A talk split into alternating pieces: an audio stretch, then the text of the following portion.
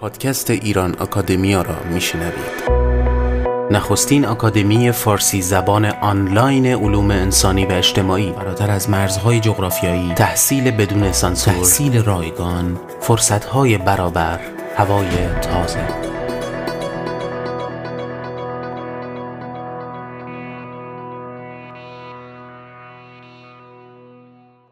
رفرماسیون چیست؟ چگونه آغاز شده و چه سیر و سرنوشتی یافته؟ پروتستانیزم و دین پیرایی مسیحی چه بازتابی در میان مسلمانان و به طور مشخص در ایران یافته؟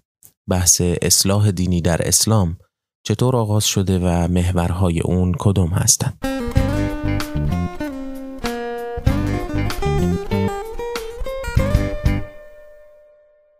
سلام دوستان. این سی و هفتمین اپیزود پادکست ایران آکادمی است. بحثی که در این اپیزود و چند اپیزود آینده به شما ارائه خواهیم کرد عبارت هست از رفرماسیون یا به عبارت دیگه دین پیرایی در جهان مسیحی و تأثیر اون بر ما. این پادکست در واقع بازنشر جلسه ای برگزار شده توسط انجمن آزادی اندیش است که از سوی ایران آکادمیا نشر پیدا کرده. جلسه سخنرانی و پرسش و پاسخ با توضیح مختصری در مورد تاریخ جنبش اعتراضی لوتر و همراهان و سرانجام و تأثیر رفرماسیون آغاز میشه. بعد از اون سه سخنران دیدگاهاشون رو در مورد دین پیرایی از زاویه تطبیقی مطرح می‌کنن. سخنران اول این جلسه آقای محمد رضا نیکفر فیلسوف سیاسی روشنفکر و نظریه پرداز سکولاریزم و سردبیر رسانه زمانه از فوریه 2012 تا کنون هست سخنران دوم کازم کردوانی جامعه شناس و دبیر سابق کانون نویسندگان ایران و از رهبران پیشین کنفدراسیون دانشجویان هست که نوشته های پرشماری درباره مباحث فرهنگی سیاسی ایران داره. سخنران دیگر حسن یوسفی اشکوری نویسنده محقق دین پژوه و روزنامه نگار هست موضوع سخنرانی های این سخنرانان مختلف هست ما در این اپیزود شما را دعوت می کنیم که به بخش مقدمه این جلسه که سخنان محمد رضا نیکفر هست با عنوان تاریخ جنبش اعتراضی لوتر و همراهان گوش بدید.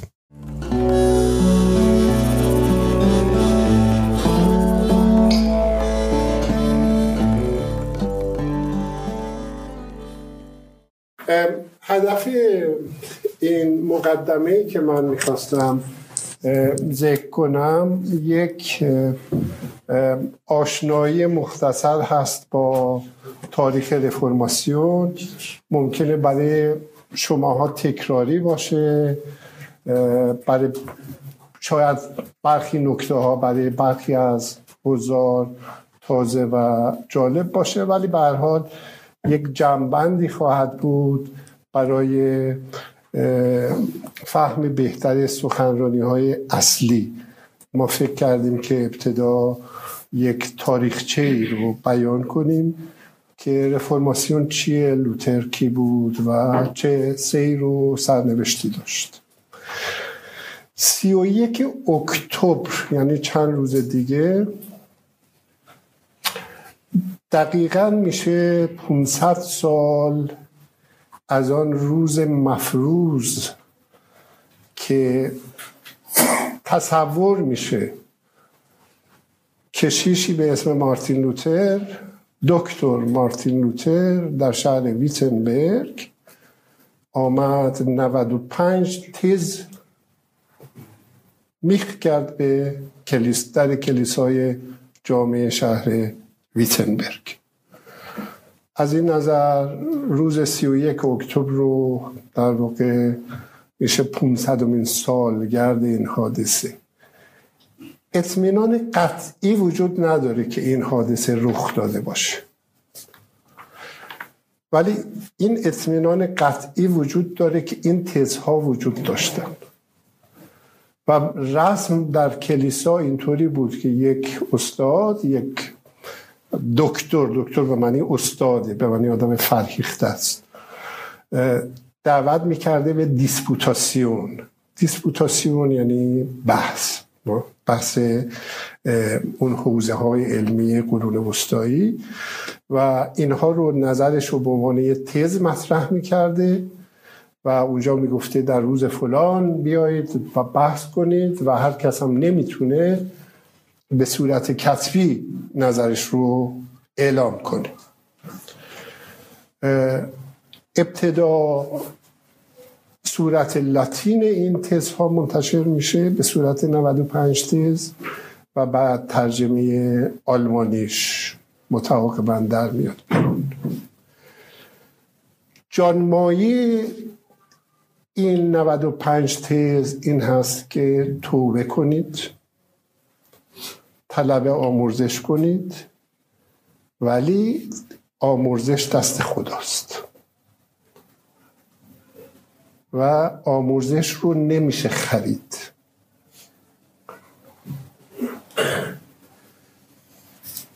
این نظر در برابر چیزی بود کاسبی بود که کلیسا را انداخته بود و چیزی رو میفروختن به اسم ابلاس بریف. در واقع آمرزش نامه پاپ احتیاج داشت برای اون کلیسای پتروس رو گسترشش بده احتیاج به پول داشت و کلا اون اشراف کلیسایی خیلی پرخرج بودن. مالیات کلیسایی و زمین ها که داشتن کفاف نمی کرد کاسبی که فکر کرده بودن این بود که یه ورقی می نوشتن و می گفتن که اینو بد می فروشیم و گناهان شما بخشیده میشه. به این می گفتن ابلاس بریف. و مارتین لوتر در برابر این فساد میسته و میگه که آموزش دست خداست. یعنی منحصر دست خداست. آره یعنی فقط اون. آره فقط اون می‌تونه بیامرزه کسی رو. درست. و هیچ کس دیگه ای نمی‌تونه این کار رو انجام بده. این قوقایی رو ایجاد می‌کنه. حالا این مارتین لوتر کی است؟ مارتین لوتر کشیش استاد انجیل نسبتا ناشناخته در یکی از ولایات آلمانی در شهر ویتنبرگ. ویتنبرگ در 100 کیلومتری برلین و 70 کیلومتری لایپزیگ در زاکسن واقع شده است. شهر خیلی کوچیکی بوده یعنی مثلا یه آدم خیلی مهمی محسوب نمی شده از فرقه فرانسیسکان میاد. فرانسیسکان ها در واقع کیش فقر دارن. یعنی علیه اشرافیگری هستند و فقر رو جز در واقع سنت مسیح می‌دونن. از طرف دیگه آموزشی که داره در حیطه فلسفه و الهیات زیر تاثیر اون فضایی که اسمیگری یا نامینالیزم آخر قرون وسطا ایجاد کرد. برای که ببینیم این فضا چجوریه اینطوری فضای فلسفی اون دوران رو بگیم این بود که خب فلسفه افلاتون هست و اون منطق ارسطو و بعد روایت مذهبی شده تر این از طریق پلوتین و بعد میاد از طریق دنیای اسلام و ابن سینا و بعد میاد این جریان ها در سن توماس توماس آکینی اینا گره می‌خوره به هم. مثلا ابن سینا رو در نظر بگیریم که ما بهتر میشناسیمش. ابن سینا ما از طریق این عقول در واقع عقل فعال ارتباط پیدا می‌کنه با خدا.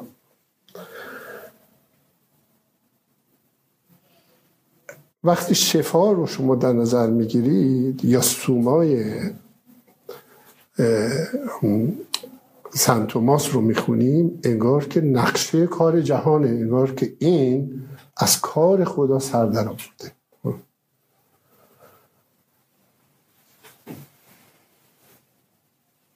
کلید مثلا در واقع در اون مسل افلاتونی در اون ایده هاست. یک جریان شکل می‌گیره در اواخر قرون وسطا از طریق بویژه فیلسوف خیلی مهمی داریم ویلیام ویلیام اوکامی ویلیام فون اوکام یا ویلیام اهل اوکام که این منکر وجود این ایده ها یا این کلیات یعنی برای اونا وجود قائل نمیشه. و میگه فقط این یک اسم. شما وقتی که برای کلیات وجود قائل نشید و فقط بگید اسمه یا ذهنه تموم اون بنایی که توی شفای ابن سیناست فرو میریزه. تمام اون بنایی که توی سومای سنتوماس هست فرو میریزه. چی میشه؟ رابطه خدا از طریق این عقول نیست. خدا از طریق Akt خودش از طریق اراده خودش. کار جهان رو به سامان میده و اینطوری نیست که این ایده ها یک نظم هندسی رو یک نقشه آرشیتکت جهان باشه و فیلسوف یا متعله بتونه از کار این سر در بیاره. بنابراین این در چنین فضایی که تموم اون سیستم که کار شده بود در یونان در جهان اسلام در قرون وسطای مسیحی دچار بحران شده بود. درست در اون لحظه لوتر این بحران رو می‌گیره. و ادراک دیگه از خدا پیش می‌گذاره. این که ما از نقشه کارمون اصلا خبر نداریم. ما خدا رو نمی‌تونیم مهار کنیم با تعقل. نمی‌تونیم مهارش کنیم با تئولوژی. نمی‌تونیم مهارش کنیم به توسط ارسطو و افلاتون به از ارسطو خیلی بدش میاد دوته و خدا هر کاری بخواد می‌کنه. هر کسی رو بخواد میامرزه. و هر کسی رو بخواد به جهنم میفرسته. و از تو حساب نمی‌گیره. از پاپ هم حساب نمی‌گیره. اراده اون برتر از همه این حرف هست.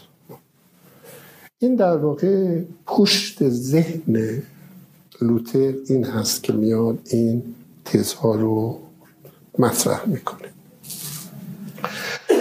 قوقای ایجاد میشه. یه دفعه یک گستاخی بزرگ بود. یک شانس داره اینه که تا قبل از اون خیلی اعتراض صورت گرفته بود. برخی هم حرکت هایی داشتن مثل ساونارا توی فلورانس اینا بوده نزدیک به 50 60 سال قبلش. ولی سرکوب شده بودن شکست خورده بودن. ولی این در یک موقعیت خاصی میشه یک در ایالت زاکسن بود. اگر در کرن بود سرکوب می‌شد. اگر در مونیخ بود سرکوب می‌شد. در یک جای در یک ولایتی بود که ساز خودش رو می‌زد. این خیلی مهم بود. در آلمان اتفاق افتاد بود. آلمان ساز خودش رو می‌زد. آلمان داشت اون شکاف جرمنی رومی ایجاد می‌شد که علاقه وجود نداشت در ایالات آلمانی امیرنشین های آلمانی که از روم تبعیت کنن برخلاف رومن ها یعنی فرانسوی هایی که بعدا به عنوان فرانسوی می‌شناسیم یا هیسپانا بعد اونایی که بعدا به عنوان اسپانیایی می‌شناسیم یا ایتالیایی ها این از طرف دیگه این رقابت های بین عمرا در آلمان و بعد جنبش مذهبی گره می‌خوره با شورش های دهقانی. یعنی این بحران فئودالیسم در پایان در واقع خودش ما یه دفعه بویژه در آلمان شورش های دهقانی در می‌گیره. دهقان ها حجوم میارن و نه فقط زمین های فئودال ها رو می‌گیرن زمین های کلیسا رو می‌گیرن. زمین مقدس سکولار میشه یعنی دنیوی میشه. از گرفته میشه توسط دهقانا. قوقایی میشه در, در, در آلمان. لوتر در پناه بویژه امیر زاکسن قرار می‌گیره. ولی برخی از عمرهای دیگه هم ازش کمک می‌کنن. ولی لوتر خودش به شدت در برابر دهقان ها میسته لوتر تیپش چجوریه؟ یک تیپ دهاتی خشن بسیار بددهن ولی مرتاز زحمتکش با بنیه قوی و بسیار خدا ترس خیلی متعصب به شدت ضد یهود و به شدت ضد مسلمان. یعنی فوش داره مدام به ترک ها ترک اون موقع در واقع اسم مسلمان ها بود. کسانی دیگه بودن فرهیخته تر در این جهان که پشتیبانی کردن از این دیدگاه ها و این نظرات از همه مهمتر اراسموس بود اراسموس روتردامی که با سوادترین اینها بود و یه اومانیست بزرگ بود و خیلی بعدا تاثیر گذاشت روی این و بعد همین ملانشتون که ما الان در Melanchthon Akademie هستیم این از این اینا بود. سوینگلی در سوئیس و بعد کالون که کالون فرانسوی بود ولی career ش رو داشت در, در ژنو پیش می‌کرد و یک مجموعه با این همراهی کردن. کار به درگیری کشید. Reichstag تشکیل شد. اون موقع آلمان این در واقع امپراتوری رومی ژرمنی پایتخت نداشت. شاه با دم و دستگاش از اینجا می‌رفت اینجا از اینجا دو روز کلن بود بعد می‌رفت مثلا آگسبورگ بعد همینطوری میگشت. بعد کایزر و بعد هر از گاهی یک جا جلسه تشکیل می‌دادن که کایزر قیصر به علاوه عمرا.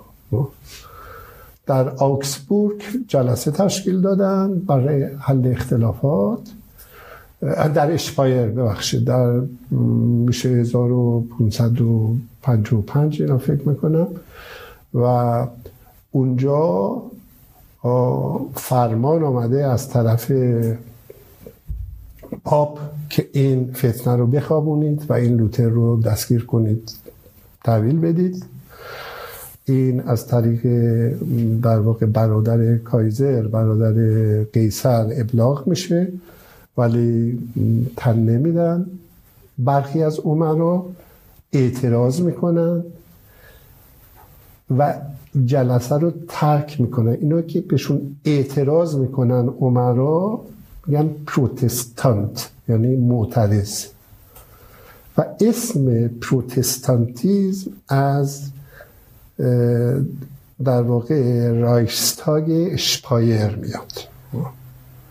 اعتراض می‌کنن و میاد و بعد درگیری میشه و جنگ میشه و تا دوباره یه صلح در آگسبورگ منعقد میشه و یه قاعده می‌ذارن به اسم cuius regio eius religio یعنی الناس علی دین ملوکهم.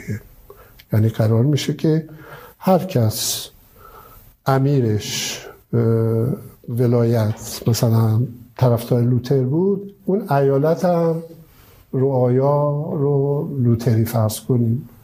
و, به این ترتیب تقسیم میشه. ولی اختلافات نمیخوابه. و کار به رقابت های شدید و جنگ و بعد گسترش پیدا می‌کنه این موضوع.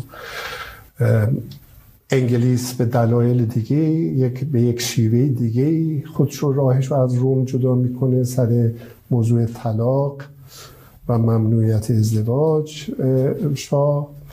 بعد در سوئیس پیش میره قضیه در هلند و بعد میره به سمت شمال اروپا سوئد و دانمارک و اونورا و بالاخره جنگ مغلوبه میشه بین نیروهای مختلف و جنگ وحشتناکی در می‌گیره به اسم جنگ های سی ساله که 1618 تا 1648 این جنگ ها طول می‌کشه. و یکی از وحشتناکترین و نفرت انگیزترین جنگ هایی که طول تاریخ بشر هست. الان فراموش شده. برای اینکه صحنه هایی از اون رو نگاه, نگاه کنید نمایشنامه ننه دلاور برشت رو نگاه کنید که فضای جنگ های سی ساله رو در اونجا می‌بینید چطوری ترسیم میشه. بعد در این جنگ هاست که اون باند هایی که از جنگ زندگی می‌کنن در واقع وجودشون ثبت میشه و برشت در اون نمایشنامه توصیف می‌کنه اینا رو. بالاخره صلح وستفالی منعقد میشه و آرامش برقرار میشه ولی بعد ادامه پیدا می‌کنه. هوگنوت ها جنگ اسپانیا و انگلیس انگلیس و اسکاتلند و همینطوری اینقدر می‌کشن می‌کشن همدیگر رو که دیگه خسته میشن و این در واقع علاقه عمومی به مذهب و اینا که پایین میاد دیگه این تولرانس به اصطلاح برقرار میشه. خیلی تحت تعقیب قرار می‌گیرن و فرار می‌کنن و مهاجرت می‌کنن به آمریکا و اونجا از این آزادی مذهبی دفاع می‌کنن که برن فرقه های خودشون رو داشته باشن و اون سنت آزادی مذهبی خاص آمریکا رو که در این حال با نوعی تعصب و فناتیزم همراه یعنی از این طرف آزادی از این طرف فناتیزم درونی رو منتقل می‌کنن به اینجا. این فضایی که پیش یه مقدار کمی به اینا, اینا گفتیم افراد مختلفی بودن. مثلا اگر یه نفر رو به عنوان در واقع جناه چپ اسم می‌برن اونم توماس مونستر بوده. توماس مونستر متولد همین اشتولبرگ همین سر راه آخر. این رهبر جنبش دهقانی میشه و دستگیرش می‌کنن و گردنشو می‌زنن.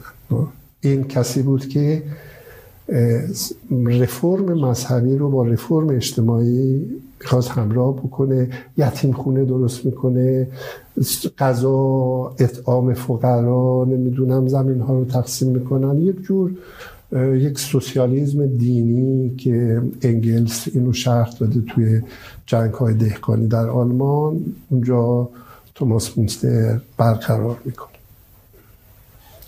حالا ما در اینجا ما چیزی که مواجه هستیم ما اصلا چیزی با نمی‌بینیم مثل تولرانس یا مثلا آزادی مذهب اینا و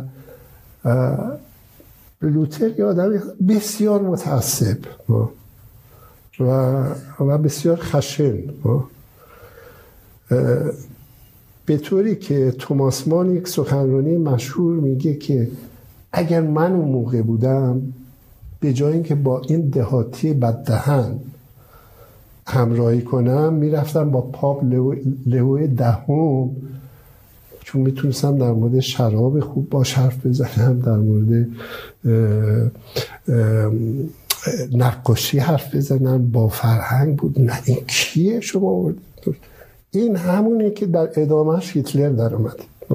این قضاوتی که توماس مان در مورد تعصب در واقع مارتین لوتر. ولی ما تصویر دیگه ای رو ما بینیم از مارتین لوتر که هیل به دست میده و این تصویر مهمه. سر اینکه ما می‌تونیم از دو تا پروتستانتیزم صحبت کنیم. پروتستانتیزم یک پروتستانتیزم دو. پروتستانتیزم یک یک فرقه مذهبی متعصب بنیادگراست و ولی به تدریج این عنصر فرهیختگی دخالت می‌کنه. یکی از عواملی که باعث میشه عنصر فرهیختگی دخالت کنه اینکه لوتر می‌گفت انجلو بخونید. نه اینکه براتون بخونن. تلاوت بکنن. خودت باید بخونی. برای این منظور باید با سواد شد دیگه. و به این خاطر فورا ما می‌بینیم سطح سواد و فرهیختگی در میون پروتستان ها خیلی بالاتر میره. چیزی هم که خیلی کمک می‌کنه اینه که ماشین چاپ اختراع شده و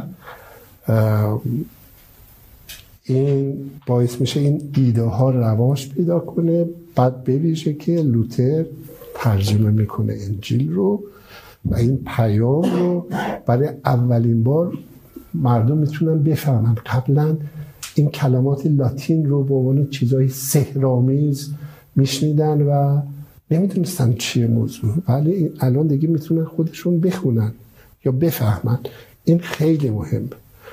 این فرهیختگی هم گفتیم از اول کسایی مثل اراسموس وجود داشتن که این اومانیست بزرگ این اندیشه های فرهیختگی رو وارد می‌کنه و همینطوری میاد میاد تا اینکه مثلا ما می‌رسیم به کانت مثلا.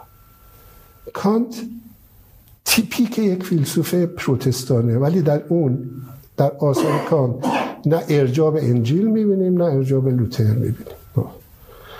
ولی اون اخلاق درونی شده اون kategorische Imperativ ی که کانت میگه همون وجدانیه که در واقع لوتر احیاش می‌کنه. میگه باید تو این حس وظیفه و از درون تصمیم می‌گیره نه اینکه کسی از بیرون. و این رجوع به درون و رجوع به وجدان اون چیزی هست که هگلش میگه کشف زوبیکتیویته. کشف سوژه.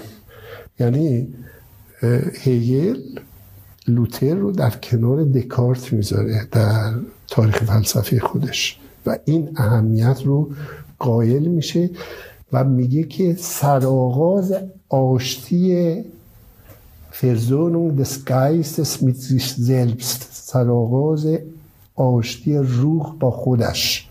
روحی که از خودش بیگانه شده و از طریق این بازگشت به خیش این روح داره با خودش آشتی می‌کنه. ما از اینجا به بعد با پروتستانتیزم فرهنگی مواجه هستیم. و این پروتستانتیزم فرهنگی آمریکا رو در نظر ندارم و بیشتر اروپا و بلیج آلمان رو در نظر داریم. که از طریق تئولوگای بزرگی مثل مثلا بارتس و دیگرون این مظهرش رو ما می‌بینیم که درش در تولرانس وجود داره درش عنصر هرمنوتیک وجود داره عنصر تفسیر وجود داره. ادامه میراث در واقع ماخر رو ما می‌بینیم که تا میاد تا در واقع پروتستانتیش تئولوژی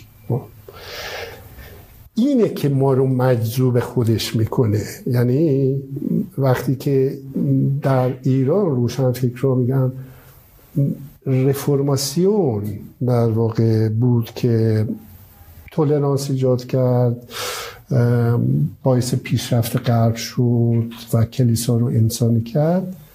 به پروتستانتیزم دو نظر دارم. اشکال کار این هست که روی پروتستانتیزم یک کم مطالعه کردن. یعنی ما همه کسانی رو که ما می‌بینیم در این مورد قدم زدن از زمانی که آشنا شدن با این مفهوم تا شریعتی و بعد بیشتر به پروتستانتیزم دو توجه کردن. در صورتی که ما میبایست پروتستانتیزم یک رو خوب بشناسیم و بعد ببینیم چه عنصر در واقع تطور بود. تموم بکنم. پروتستانتیزم تبدیل به یک فرهنگ میشه و تبدیل به یک اخلاق و منش میشه. اصطلاح protestantische Ethik رو حتما شنیدید. عنوان یک کتابی از ماکس ویبر هست و نقش پروتستانتیزم در رشد کاپیتالیزم رو شهر میده. چرا؟ چه اهمیتی داره؟ به ویژه در تفسیر کالونی این هست که شما معلوم نیست آمرزیده میشید یا نمیشید. هیچ کسی هم نمی‌تونید واسطه بکنید. نظر و نیاز و دخیل بستن و شم روشن کردن و نمی‌دونم چل شب نماز حاجات خوندن هیچ کدوم به شما کمک نمی‌کنه. باید برگردی در درون اون ایمان قلبی انجیل رو بخونی درونش بکنی و تو باید تلاش بکنی. این که تو موفق بشی و این کاری که داری خوب انجام بدی این می‌تونه یک نشانه از آمرزدگی تو باشه نشانه از لطف خدا به تو باشه. به این ترتیب بروف آلز بروفونگ یعنی شغل به عنوان رسالت. کارت خود تو انجام. میدین جرمنی اینجا متولد میشه. یعنی این روی کیفیت کار کنیم. این مارکس میگه که آمد لوتر کاری که کرد اون کشیش رو ورداشت از بیرون کردش تو دلتون و این پاسبون رو در واقع درونی کرد.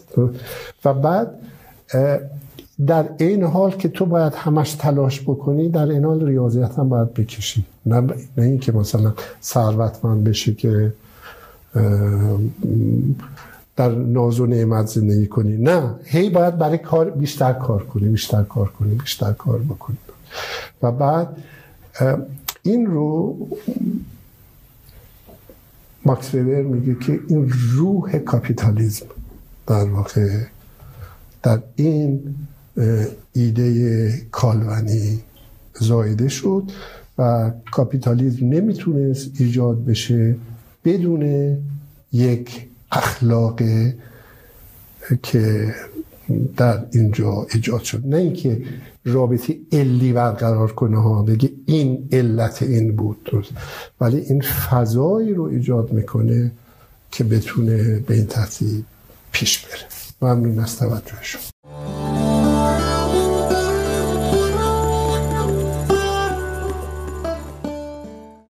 خب بخش اول این جلسه رو شنیدید. لطفا این پادکست رو به اشتراک بگذارید و دیدگاه و پیشنهاد خودتون رو در شبکه های اجتماعی ایران آکادمیا یا از طریق لینکی که در زیر همین اپیزود ارائه شده به صورت صوتی با ما در میون بگذارید. شما می‌تونید به ویدیوهای این جلسه در یوتیوب دسترسی پیدا بکنید که لینکش در زیر همین پادکست ارائه شده. امیدوارم این پادکست رو سودمند ارزیابی کرده باشید و ازش راضی باشید. اگر چنین هست با به اشتراک گذاشتن و آشنا کردن دوستان و اطرافیانتون با این پادکست به شنیده شدنش کمک کنید و به این ترتیب در نشر دانش بکشید. تا دوشنبه دیگر و اپیزودی تازه با بحث دین پیرایی در جهان مسیحی و تأثیر آن بر ما بدرود.